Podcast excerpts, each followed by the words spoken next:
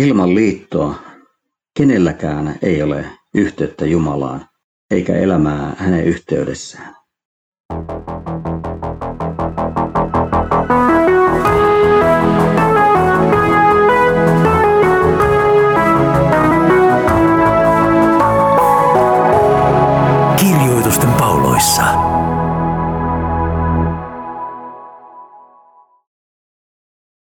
Paavalin ensimmäisen ja toisen korinttilaiskirjeen lähtökohdat, sisältö ja tavoitteet ovat hyvin erilaiset.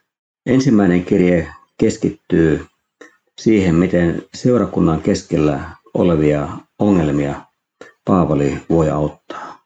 No, seurakunnan lukuisat ongelmat olivat hyvin vakavia ja sen takia Paavali vastauksessaan ja ohjeistuksessaan heille ajatteli hyvin perinpohjaisesti ja myöskin jäsensi omat vastauksensa hyvin taidavasti.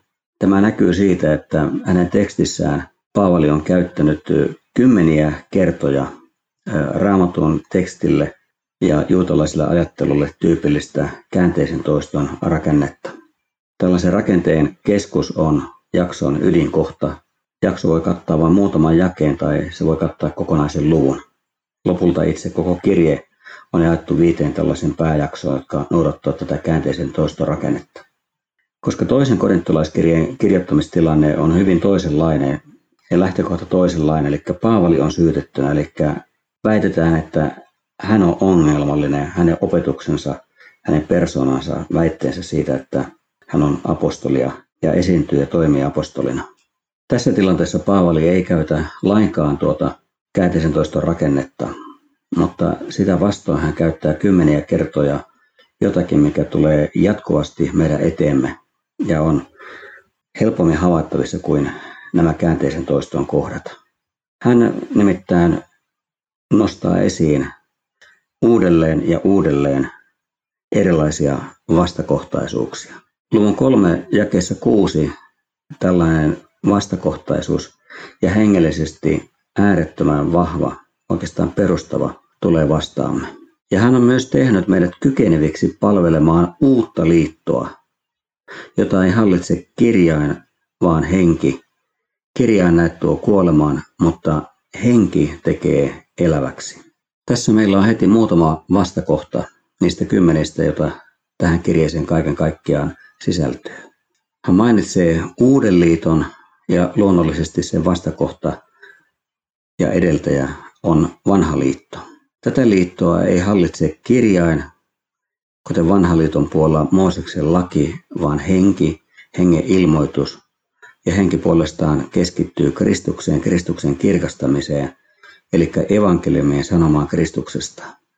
Kirjain tuo kuolema, eli laki tuo kuolema, vaikka se itsessään onkin hyvä, mutta ihmiset, jotka joutuvat tekemisiin sen kanssa, joutuvat kohtamaan hengellisen kuoleman. Sitä vastoin henki tekee eläväksi, eli hengen työ, hengen toiminta on vastakohta sille, mitä vanhassa tapahtui lain kautta.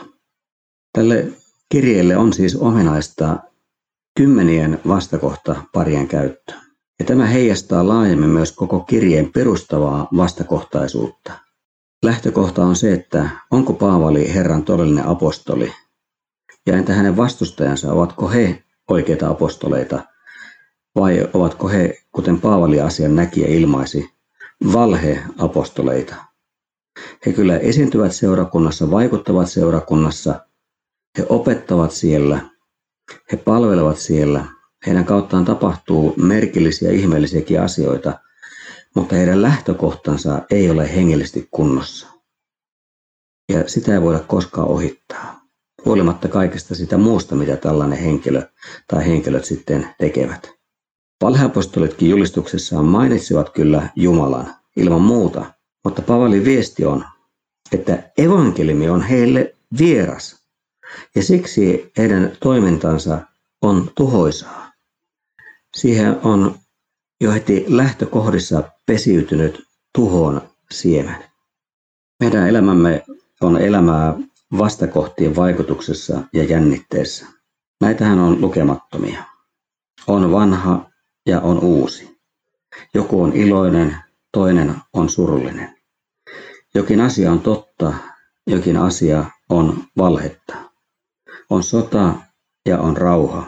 On olemassa oikeudenmukaisuus, mutta myöskin epäoikeudenmukaisuus. On kyllä, on ei, on ystävä, on vihollinen ja niin edelleen.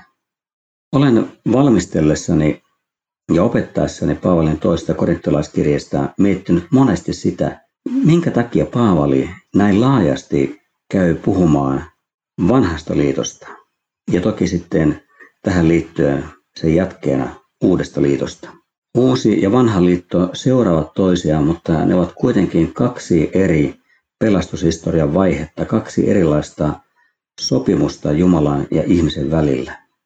Me elämme nyt uuden liiton aikaa, mitä se on, ja toisaalta millä tavalla se poikkeaa vanhasta liitosta. Tätä Paavalin tarvitsi tehdä tiettäväksi ja ymmärrettäväksi, jolla me tiedä, että mistä uudessa liitosta on kysymys. Emme voi mitenkään olla tekemisissä sen kanssa, emmekä elää sen mukaisesti. Ja juuri Paavalin saama raskas syytös koski sitä, että hänen elämänsä ja opetuksensa ei ole ankkuroitunut uuteen liittoon. Paavali opetti toki uudesta liitosta jo ensimmäisessä kirjassaan korinttilaisille, mutta uudessa tilanteessa hänen on löydettävä uusi tulokulma, näkökulma asioihin. Paavali nostaa tässä esille eh, vanhan ja uuden liiton välisen selkeän eron. Tätähän kuvaa käyttää ilmaisuja ja samalla vastakohtia kirjain ja henki. Mistä oikein on kysymys tässä vastakohtaisuudessa? Tarkoittaako kirjain raamatun sanaa, kirjoitettua sanaa, ja henki puolestaan välitöntä raamatun sanaan sitoutumatonta vapaata toimintaa? Paavali ei missään nimessä tarkoita tätä.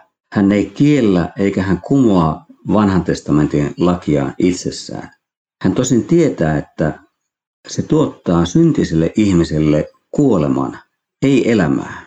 Jotta ihminen voisi saada tämä elämän, uuden elämän, suhteen Jumalaan ja yhteyden hänen kanssaan ja lopulta olla kerran perillä Jumalan katoamattomassa rauhavaltakunnassa. Kirjaimen sijaan tarvitaan jotain muuta. Jumalan henki oli luomistyö alussa. Hän on uuden luoja, hän on elämän antaja, elämän lahjoittaja. Hän on uuden liiton elämän antaja. Mutta hengen työ ankkuroituu siihen, mitä Kristus on tehnyt, eli Kristuksen työhön. Ja Kristuksen työn tähden kadotettu ihminen voi saada lahjaksi uuden elämän Jumalan pyhän hengen työn kautta. Tästä Paavali puhuu aivan mahtavalla tavalla seuraavassa luvussa neljä, mutta odotetaan vielä jonkin aikaa ennen kuin pääsemme siihen kohtaan. Jakeessa seitsemän Paavali kirjoittaa seuraavasti. Jo kuolemaa palveleva virka, jonka säädökset oli kaiverrettu kivitauluihin. Säteili sellaista kirkkautta, että israelaiset eivät voineet katsoa Moosesta kasvoihin. Ja kuitenkin hänen kasvojensa kirkkaus oli katoavaa.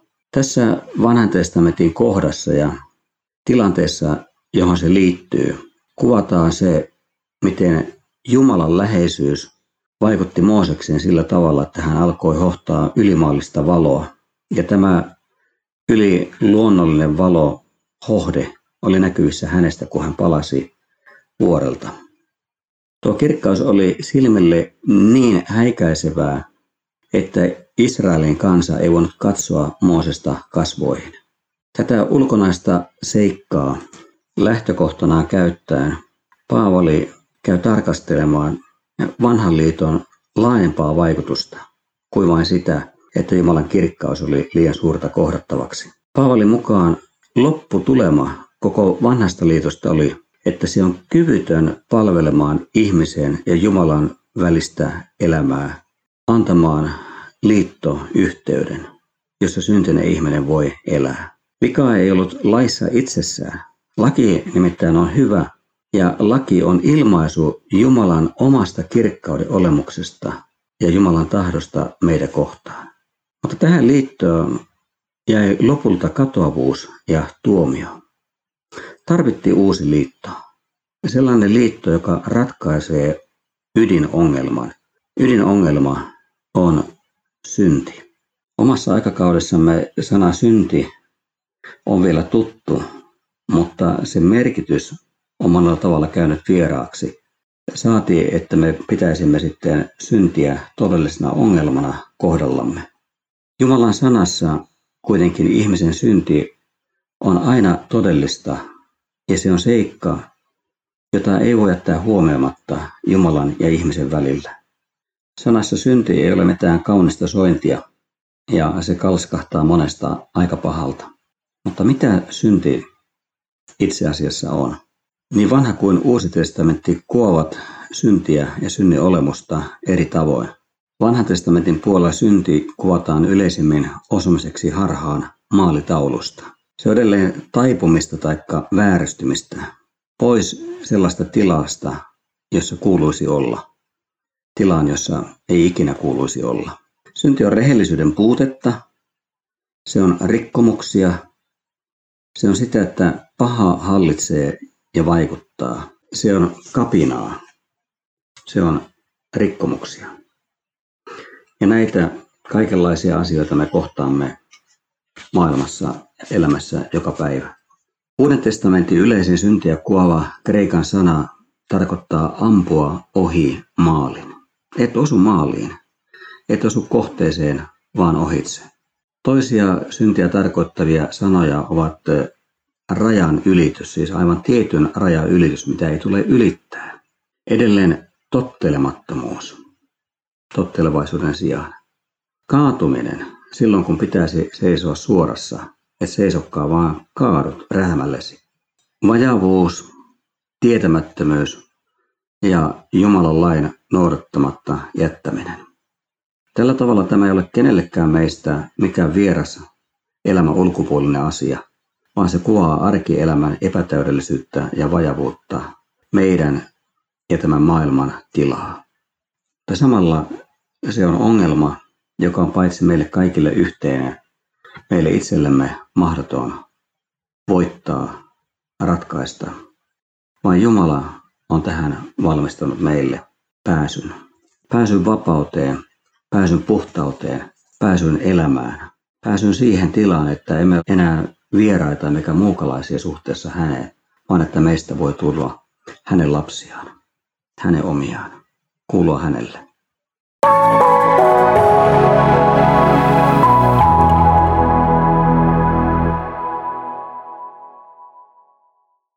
Ja tämä elämä sisältyy Uuden liiton hengen palveluvirkaan. Siihen virkaan, joka oli Paavalin ja hänen tiiminsä ykkösasia. He tiedostivat, että he ovat Kristuksen asialla, Kristuksen palvelijoina. He näkivät, miten tämä viran käyttämisen toimimisen kautta ihmisten elämä todella muuttuu. Tässä uudessa liitossa synnin ongelma on ratkaistu ja ongelman ratkaisu tulee jokaisen ihmisen ulottuville niin, että hän voi tulla siitä itse osalliseksi. Puhuessaan ihmisen syntisyydestä Raamattu ei tee sitä syyllistääkseen tai pilkatakseen meitä. Se tekee sen siksi, että me emme jäisi tietämättömyyden valtaan.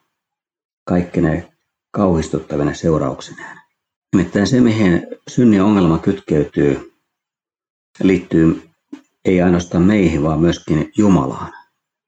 Ja siihen, että Jumala, vaikka hän on rakkaus, hän on myöskin pyhä. Ja Jumalan ehdoton pyhyys tarkoittaa, että mitään pahuutta, mitään Jumalan hyvän olemukseen, Jumalan hyvän tahdon vastaista Jumala ei hyväksy. Vaan hän tuomitsee ne oikeudenmukaisesti ja hän rankaisee niistä. Ja kun me ihmiset olemme rikkoneet Jumalan lain, hänen tahtoa, hänen olemustaan vastaan, me olemme vailla hänen kirkkauttaan. Me olemme synnin kuoleman ja tuomion alaisia. Jos Jumala toimisi oikopäätä pyhytensä mukaisesti, meidän kaikkien kävisi ikuisesti huonosti. Mutta Jumala, joka on rakkaus, ei tahdo yhdenkään luomansa ihmisen joutuvan tuomion alaiseksi. Ja näin Jumalalla on sisällä ongelma. Pyhyys edellyttää pahan tuomitsemista. Mutta rakkaus puolestaan haluaa sitä, että ihminen ei jää ikuiseen rangaistukseen alle ero Jumalasta, vaan että hän saa elää. Jumala ei voi tehdä kumpaakaan olemuksensa kuuluvaa puolta tyhjäksi. Ei pyhyyttä, ei myöskään rakkautta.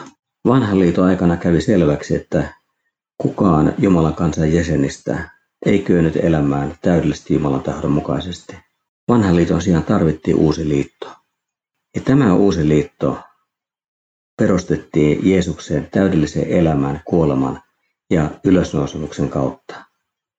Ja tämän liiton, tämän uuden tien Jumalan ja ihmisen välille Paavali tiimeinen toi Korinttiin, kun hän aikanaan saapui sinne, julistaen Kristusta. Ja koska korinttilaiset olivat tulleet osalliseksi tästä uuden liiton kirkkaudesta, uudessa liitosta, uudessa liitossa olevasta vapaudesta ja elämästä, niin kuinka he tai Paavalin vastustajat voivat väittää, että Paavali ja hänen sanomansa eivät olisi lähtöisin Jumalasta.